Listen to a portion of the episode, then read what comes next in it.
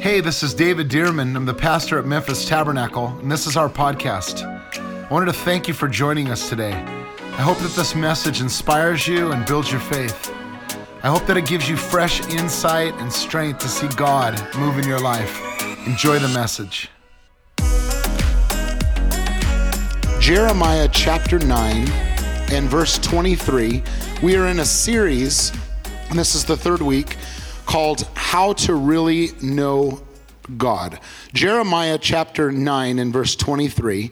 Thus says the Lord, let not the wise man glory in his wisdom, let not the mighty man glory in his might, nor let the rich man glory in his riches, but let him who glories glory in this, that he understands and knows me. I want you to notice he said, Don't glory in wisdom, don't glory in might, or don't glory in power, and don't glory in wealth. But aren't those the things that define our society?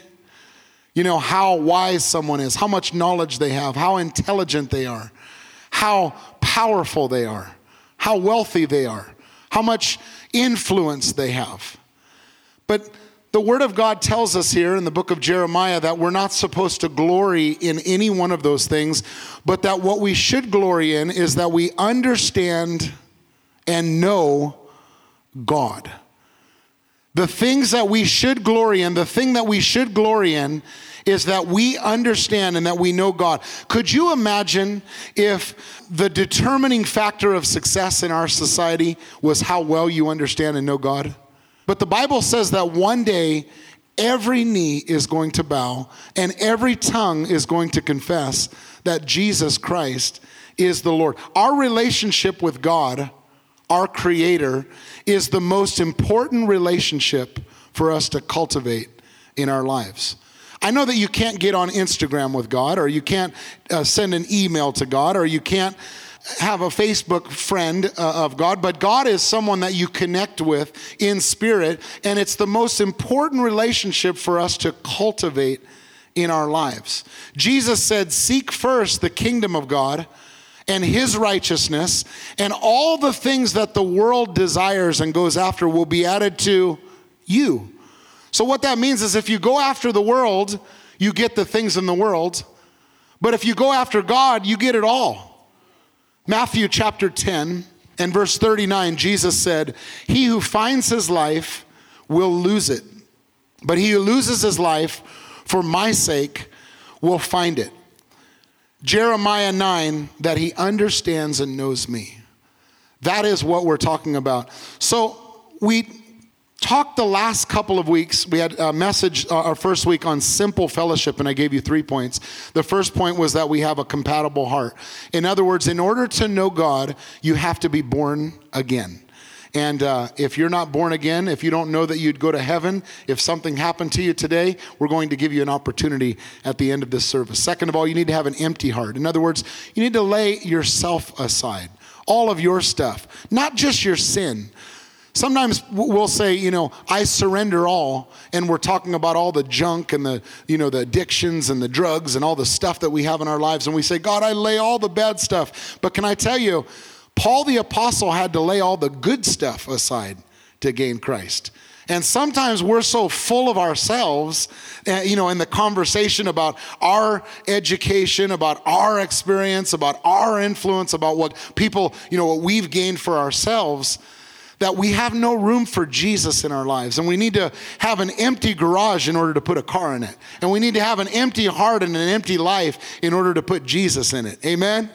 So we need to have not only a compatible heart, but we need to have an empty heart. And then we need to have a willing heart. And we went over that Martha started out right, but she got distracted by ministry and got distracted by doing things for God instead of sitting listening to God. And that's uh, what simple fellowship is all about. And then last week we talked about knowing God's word, knowing God's word, and I gave you three points.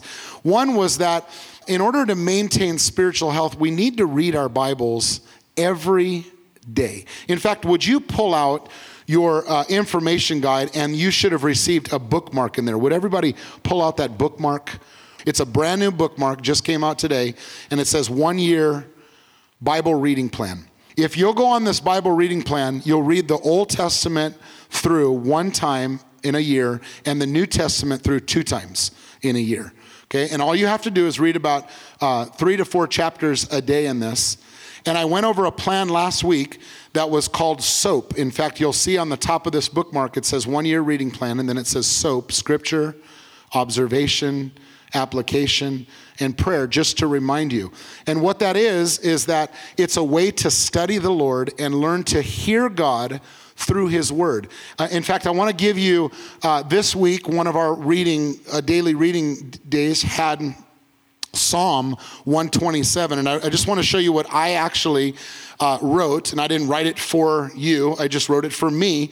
And I thought, you know, maybe I'll just give an example of, of what, how I would do it, okay? It's out of Psalm 127. Psalm 127.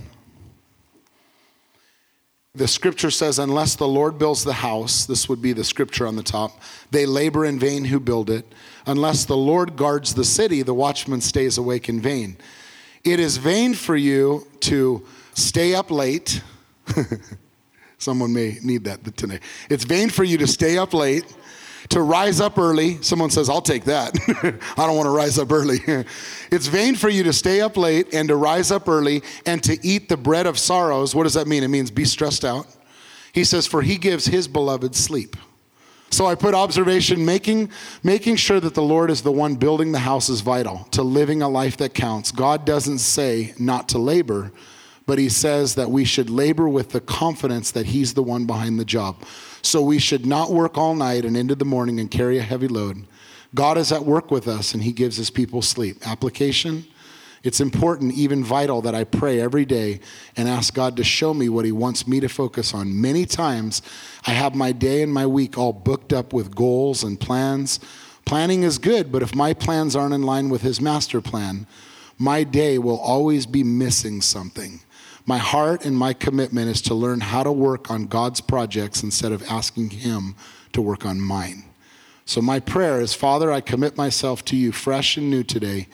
Your will be done in my life. I don't want to build on my own or take the lead in my relationship with you. Today, I want you to know that you are in charge and I only want what you have for me. I submit all of my plans to you for my life, my family, the church, and my future. You are in complete control. So today I commit to follow your lead, to work hard, and to rest in hope that you've got my life planned out and all taken care of. Thank you, God. So it's a way to process the Word of God into your own heart and open up your heart to the Lord. I'll tell you, if you'll do that every day, you'll get through seven days of God speaking to your heart. And something inside has just changed. You don't know, you think, what in the world? It's like I'm having a private one on one appointment with God every week. And that's actually what it is it's taking His word and allowing His word to get into our hearts on a daily basis. So I encourage you. In fact, I want to say here at Memphis Tabernacle, we read our Bibles every day. Can we just say that? Here at Memphis Tabernacle, we read our Bibles every day. Would you commit? Just say that out of your mouth. Even if you say, I don't know if I can do it. With the help of the Holy Spirit, you can do it. Let's say here at Memphis Tabernacle, we read our Bibles every day. And so that's what we talked about last week was knowing God's word and the example was soap and then meditating uh, in the Word of God in order to renew our minds. And then we talked about fellowshipping around God's Word through small groups, and that's what we're opening up this week. Let me encourage you again to get into a small group. So today I want to talk uh, for a little bit about knowing God's presence. God's presence. The first point is this that God's presence validates you. God's presence validates you. And this comes out of uh, the book of Exodus, chapter 3. And let me set this up for a moment so I don't do too much uh, uh, reading setup because I could read chapters on it. But Moses was out uh, in the field tending sheep. He wasn't applying for the job of, of a releaser of people, he wasn't trying to be a captain over an army or anything. He was out there tending sheep and he was leading his sheep by the mountain of God, by Mount Horeb or uh, Mount Sinai, it's otherwise known as.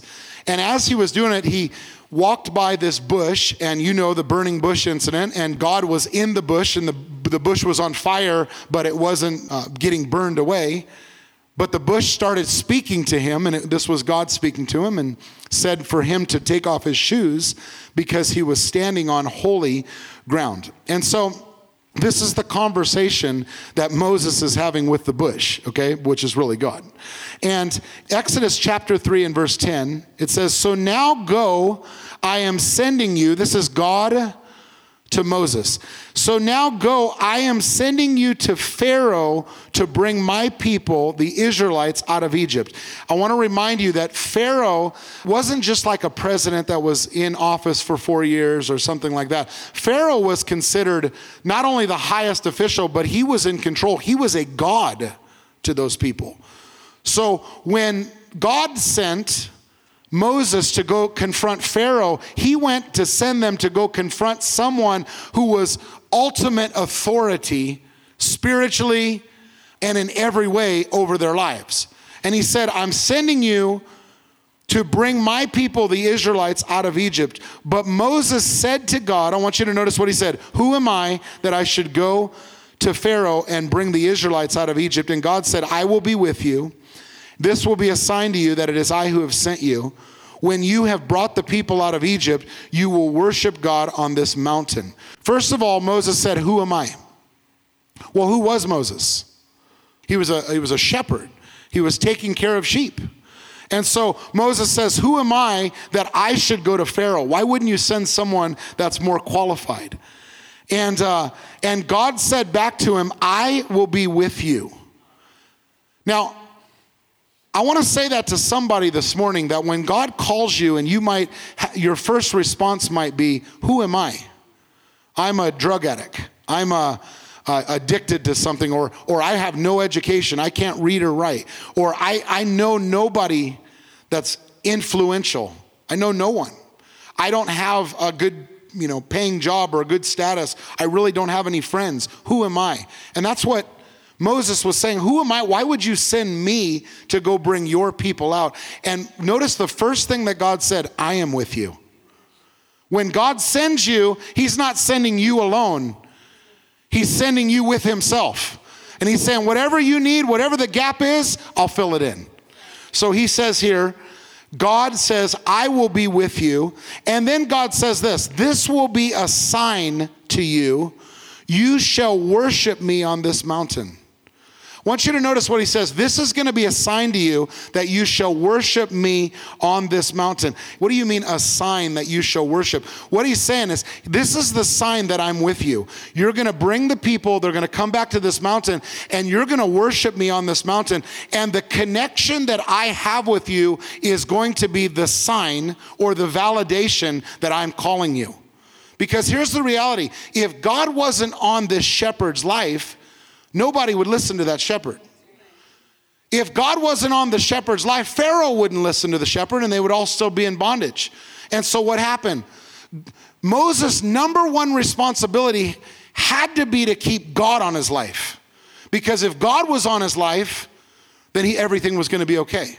He would have respect. If God was on his life, he could set those people free. If God was on his life, he could lead a million Jews through the wilderness into the promised land. But if God came off his life, what happened? It was a shepherd trying to convince a lot of people, and he was going to get himself in trouble or killed, even. God's presence validates you. If God's asking you to do something, you have to stay connected to God. If you don't stay connected to God, you're in trouble. Don't try to do God's things without God. Amen? I can tell you the number one thing in my role here at Memphis Tabernacle is to stay connected with God. To stay connected with God. The number one role that I have is that God's presence stay on my life. If His presence doesn't stay on my life, then this ministry will not be validated. Someone will walk in and they just go, I don't know what it is. But I'll tell you what, people, when they walk in and they say, I don't really know what the church is all about, but God's here. God's presence validates God's plan. And so Moses frees God's people. He brings them back to Mount Sinai. And then God says, Leave this mountain. This is in uh, all the way to chapter 33 in the book of Exodus. God says, Now I want you, now that you're back at this mountain, to leave this mountain and go into the promised land. And the people got kind of mad about it. And then in verse 11 of Exodus 33, Exodus 33 11, the Lord spoke to Moses face to face as a man speaks to his friend. Moses knew God, and it was Moses' relationship with God and the presence of God that he carried on his life that really caused things to happen.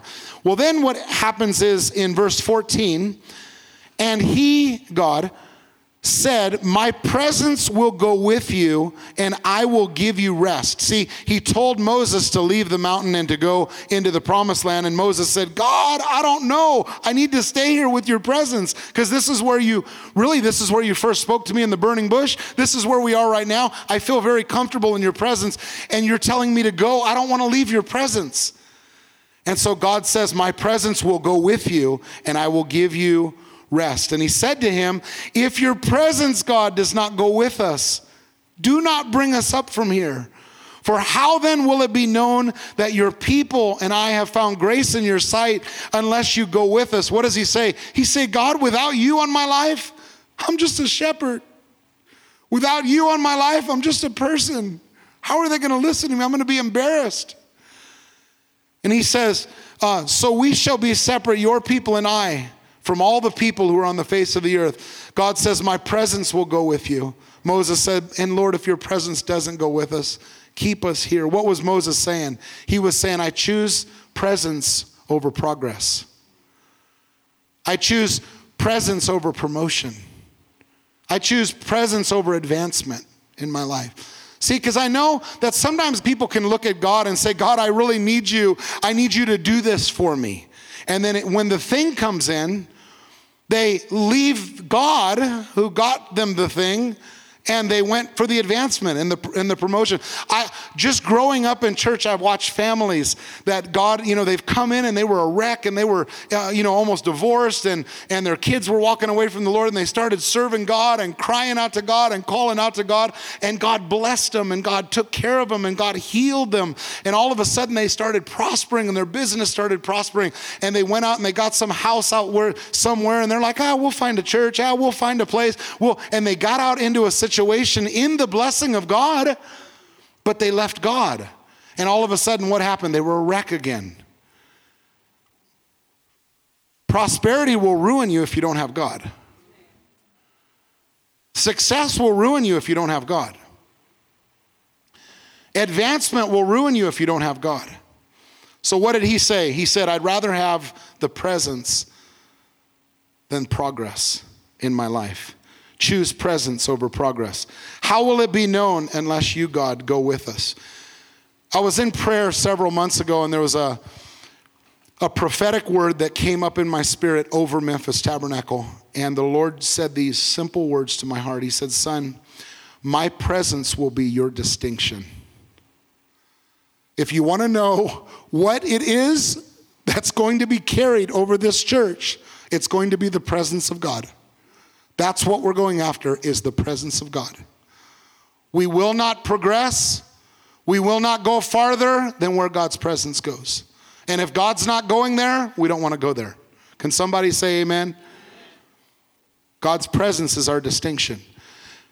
Exodus chapter 34 and verse 29 says this So now it was so when Moses came down from Mount Sinai, and the two tablets of the testimony were in Moses' hand when he came down from the mountain that Moses did not know that the skin of his face shone while he was talking with God.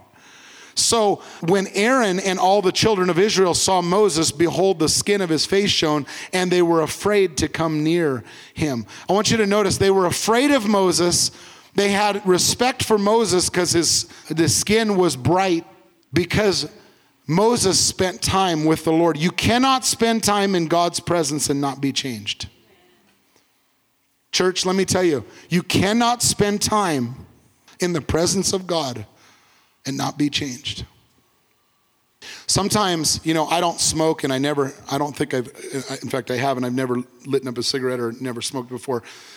But, you know, sometimes when you come around the presence of someone who smokes, you know, I just come up and give them a hug and, hey, brother, hey, how are you doing? And, you know, glad you're here. And then uh, there's been a couple of times where they've smoked so much and you give them a hug, and then someone afterwards said, Man, do you have smoke on you?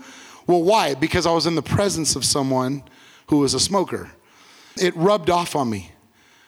Do you know when you're in the presence of God, it rubs off on you? And people get around and they say, I don't know what it is, but there's something. There's something of something on you that I, that I need, that I like. That's the way God's called every one of us to be. There was a, there's just a little prayer that I was singing to the Lord as I was studying this, and I just want to teach it to you. It's nothing impressive, but it was just a prayer in my heart concerning this particular place. And it says, If your presence does not go with us, keep us here. Can we just keep that line up right there? If your presence. If your presence does not go with us, keep us here. It's just saying, God, I'm vulnerable if I don't have you. If your presence does not go with us, keep us here. You pray that over your own life right now. And if your presence does not go with us, keep us here. Where would I go? Without you, I would be lost and all alone. And how could I stand without your presence here on my own? Come on, sing it to the Lord if your presence. If your presence does not go with us, keep us here.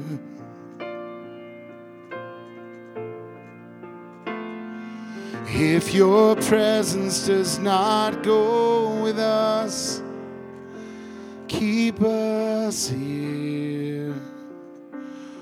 Where would I go? Hmm. And where would I go? Without you, I would be lost and all alone. Could I stand without your presence here on my own? Pray that again. Where would I go without you, Lord? Where would I go without you? I would be lost and all alone. That's how I feel, Lord, today. How could I stand without your presence here on my own? And if your presence does not go with us, keep us here. If your presence does not go with us, keep us here.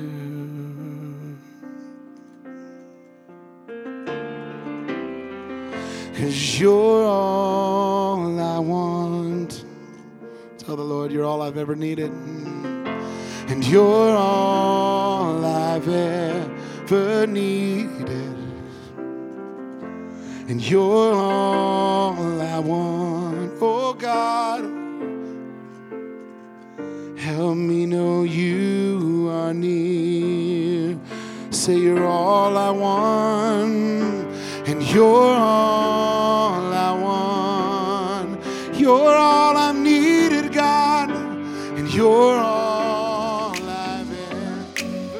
Well, I hope you enjoyed the podcast today. And if you did, I'd like to ask you to subscribe to our show.